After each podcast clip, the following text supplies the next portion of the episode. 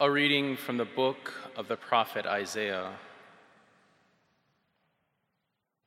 Thus says the Lord I know their works and their thoughts, and I come to gather nations of every language. They shall come and see my glory. I will set a sign among them. From them I will send fugitives, fugitives to the nations to Tarshish, Put, and Lud, Mosoch, Tubal, and Javan, to the distant coastlands that have never heard of my fame or seen my glory. And they shall proclaim my glory among the nations. They shall bring all your brothers and sisters from all the nations as an offering to the Lord, on horses and in chariots in carts, upon mules and dromedaries, to Jerusalem, my holy mountain, says the Lord. Just as the Israelites bring their offering to the house of the Lord in clean vessels. Some of these I will take as priests and Levites, says the Lord. Verbum Domini.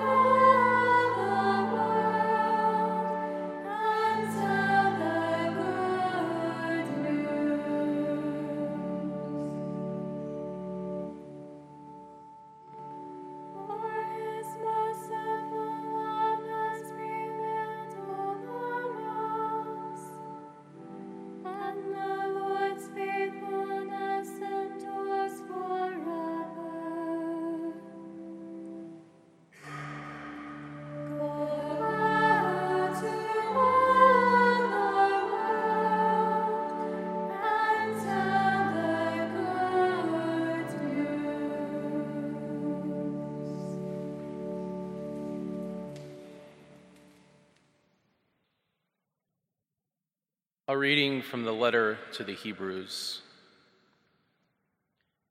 Brothers and sisters, you have forgotten the exhortation addressed to you as children. My son, do not disdain the, the discipline of the Lord or lose heart when reproved by him. For whom the Lord loves, he disciplines. He scourges every son he acknowledges. Endure your trials as discipline. God treats you as sons. For what son is there whom his father does not discipline?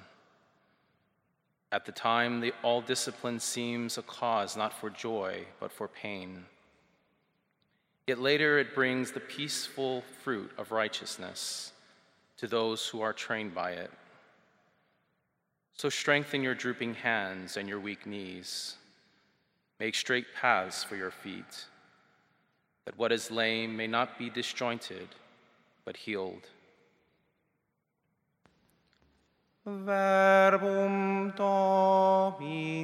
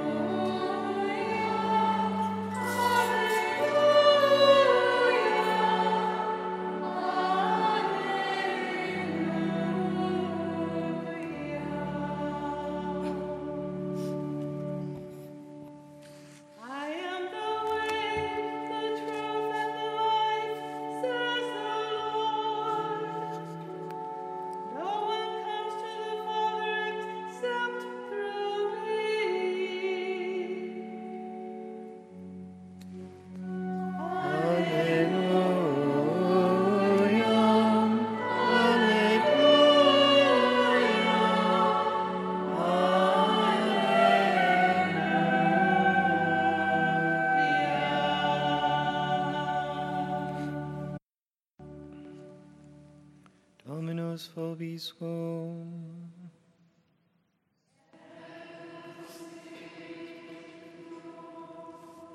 Lectio Sancti Evangelii secundum Lucam.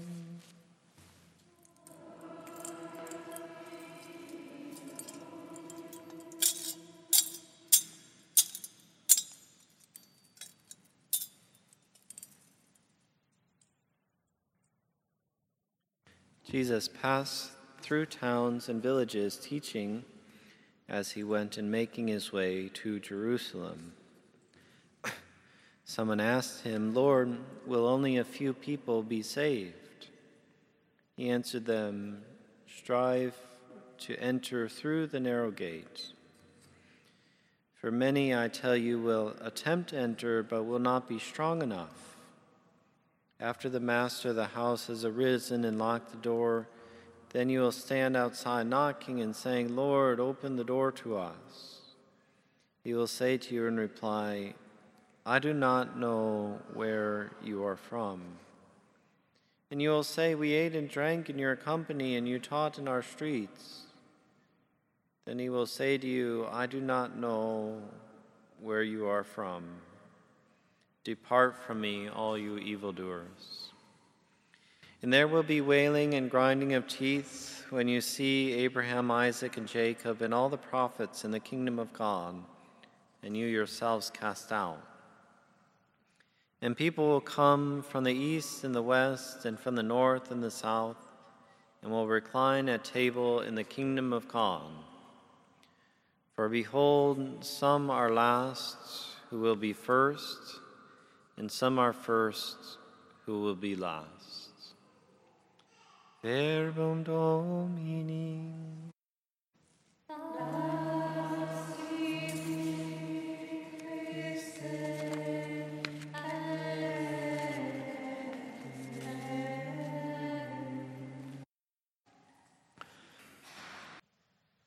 Often and again in the scriptures, we learn that God's ways are not our ways, that his plans and paths follow another standard.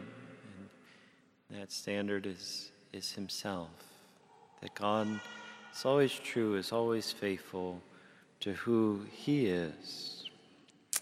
This prophecy of Isaiah 66 would have been deeply scandalizing to the Jewish people.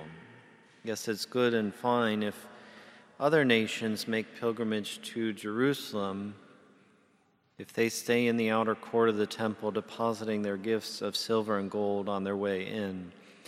But to make the priests and the Levites, for them to make pilgrimage to Jerusalem, that's too far, that they would that would now require a new law, a new revelation of God. So yes, they in Isaiah 66, they are in exile, but as we we don't have much problem today thinking this, but that the priests themselves would need salvation, that they themselves would be outside this new form of worship and coming uh, and entering in a new way uh, into salvation. So for the nations to flow into Jerusalem, or to go to, up to Jerusalem, that is um, synonymous with salvation in the Jewish mind. God desires all men to be saved, all to be saved, and come to the knowledge of truth. So, what brings all this together is our Lord Jesus Christ, the one who teaches us in a beautiful way and in his, in his passion above all, but in many of his teachings, if really all, that God's ways are not our ways, that God himself would choose to humble himself, uh, entering into obedience even unto death, death on the cross. And this is what glorifies humility, poverty. Uh, so it brings God's design to fruition that the way and the truth and the life of this new great high priest, not of the Levites and not of the family of Aaron, that he would institute a new covenant in his own blood, offering not others, but offering his very self uh, for the salvation in order to institute a new sacrifice, a new place where all come equally uh, before him in the most holy Eucharist. So even during his earthly life, many came to him seeking miracles, a word of comfort, crying, Lord, Lord, yet they did not follow him. You know, it's, it's frightening when, when we think about that, that many came, Jesus says, you know, many say, I did righteous deeds in your name. And the Lord says at that time, I do not know you. That this, um, you know, this deep, uh, we often want to do little things and be pleasing to God. And yet, God who desires all, who is a consuming fire that has to be um, the fire which has to come into uh, not just flame, inflame the outside, but the whole of the wood, that we would be turned uh, to ashes uh, before Him. So Jesus repeats this frightening phrase I do not know where you are from, to those who believe that just because they are of a certain race, you know, so the Jewish people, as I was saying before, would you know, say, we're the other people of God, and so, you know, we don't have to worry, eat, drink, and be merry. Uh,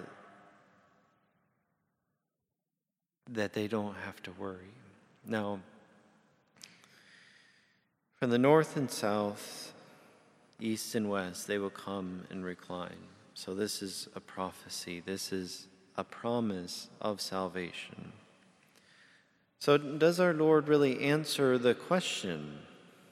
As usual, he redirects our inquiries uh, from concern for others. You know, we're very concerned about others, their salvation, and, and both in a positive and negative sense. We become obsessed with others, and our Lord has in, in the gospel, you know, that very um, in itself a, a, a paradoxical, question, challenging gospel. You know, don't look, you look to the splinter in your brother's eye and forget the plank in your own. That we, we struggle very much, uh, even with that question. Okay, when is when is the when is the log taken out? I don't know. You know, so we're constantly having to go back to our Lord. Uh, to burn that out, you know, that, that to submit that to our, our loving Father who disciplines us, you know, who helps uh, take, take those things away from us. So Jesus says, uh, strive, you strive, and it's, uh, he says to them, but the, the, ver- the verb is sing- singular, you strive to enter through the narrow gate. That, as usual, he re- redirects our inquiries from others to the individual, to the self, to uh, the heart. So the presumption is that because they made their way with him, they would not have to work out their salvation in fear and trembling. And Judas Iscariot being a clear argument to the contrary, that not that we are to be scrupulous or, or to be fearful. Indeed, we should have a, an intense, immense trust in Him. And too often in our prayers, we're so concerned with our own sinfulness, our own, uh, our own needs, the needs even of others, that we lose uh, so much time and so so much fruit and become so discouraged because we do not focus which should be our primary focus on adoration, on the love of God for us, on what God has done for us, His mysteries, his love even for others, to remind them of his love for others. Um, and so we, we, we lose hope because we're, we're focused on ourselves, not on the goodness of God, on His great mercy, on His great goodness. That, again, He, he says, the rulers of this world make their authority felt. You know, and Jesus, Jesus says, the ruler of this world is cast out, and He who is King um, with, with His Blessed Mother, who is celebrated as Queen, uh, that their ways are, are much different. Yes, as, as um, the second reading says, and in times this, this authority is felt, but this is the authority of, of parental love, of care for us. So to, to spend much more time in adoration and of love for his passionate love for us. Um, so that should always uh, that I like to say should always be first, recognizing His presence above all, or in, in, in a uh, beautiful way uh, for us in the Most Holy Eucharist, and then spending time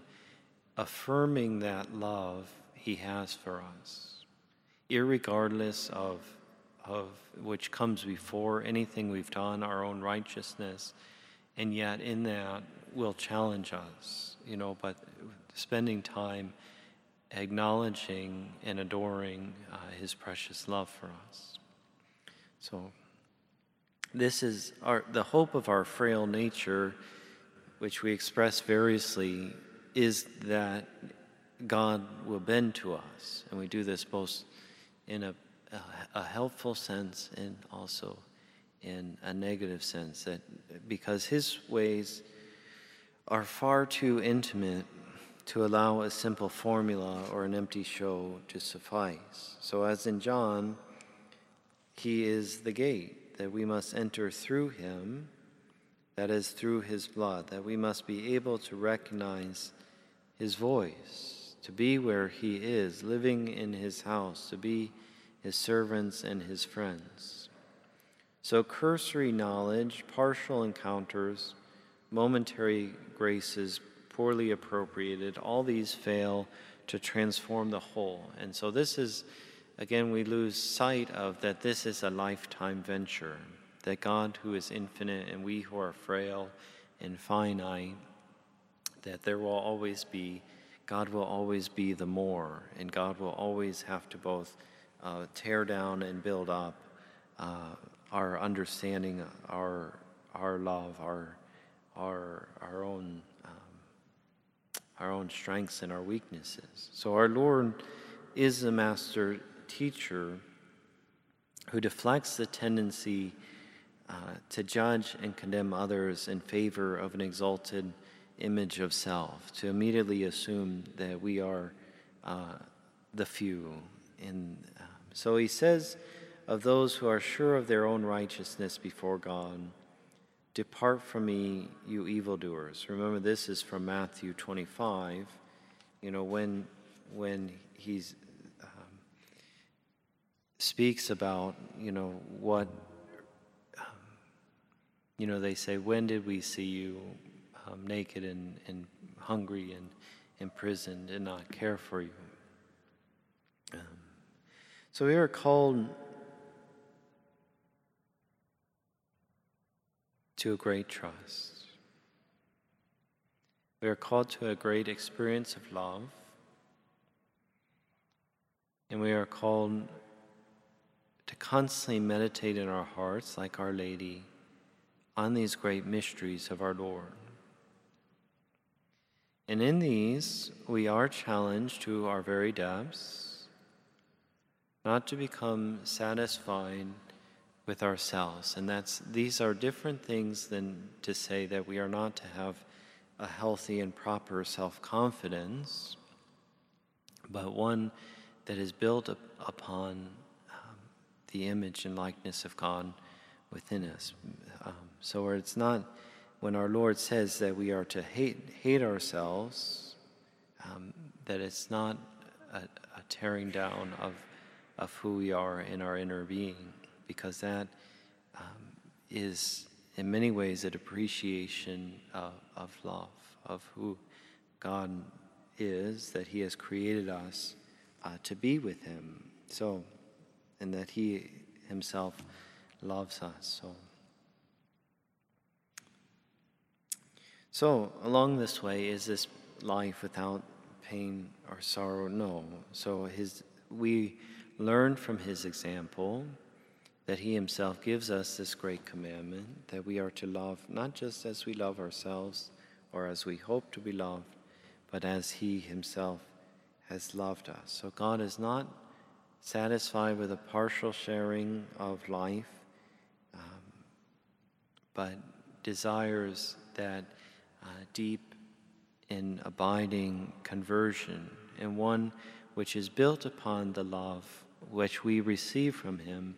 And we receive that love, that grace, that strength, above all, daily, as we pray for our daily and um, supersubstantial bread in the most holy Eucharist. And I, I just don't know what people do without the Eucharist, of course, without confession, but that this great sacrament of love, where that fiery love of God comes and dwells within us, that we are set on fire from within, that we are transformed from within, scooping out, you know, all that uh, is not of God, purifying all that is not of God, uh, in day by day growing in that knowledge, in that love of God, which helps us to overcome our frailties, help us to overcome uh, the discouragements of this life, knowing that it is all for a greater love and for a love that will be enduring and unassailable uh, in heaven.